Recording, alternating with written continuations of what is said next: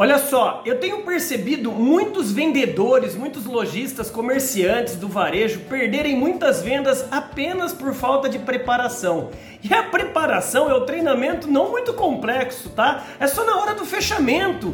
Se o cliente já entrou na sua loja porque ele gostou de tudo que você fez, sua vitrine, sua propaganda, a iluminação, etc. É, se ele entrou, a metade da chance de fechar uma venda já está feita, a outra metade é com você.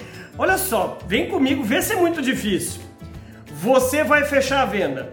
Você, na hora de fechar a venda, muitas vezes você está esperando o cliente pedir a venda. E não é assim, é você que fecha a venda. Como assim, André? Vamos lá. Senhor Carlos, o senhor gostou desse produto? O valor dele é 490 reais. Você fala o valor e fica quieto, cala a boca.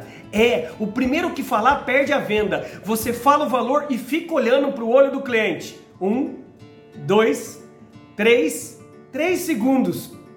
E aí, o que, que o senhor achou? Alguma dúvida? Não, não, tudo bem. Ok, perfeito. O senhor vai pagar em dinheiro ou no cartão? Débito ou crédito? Entendeu?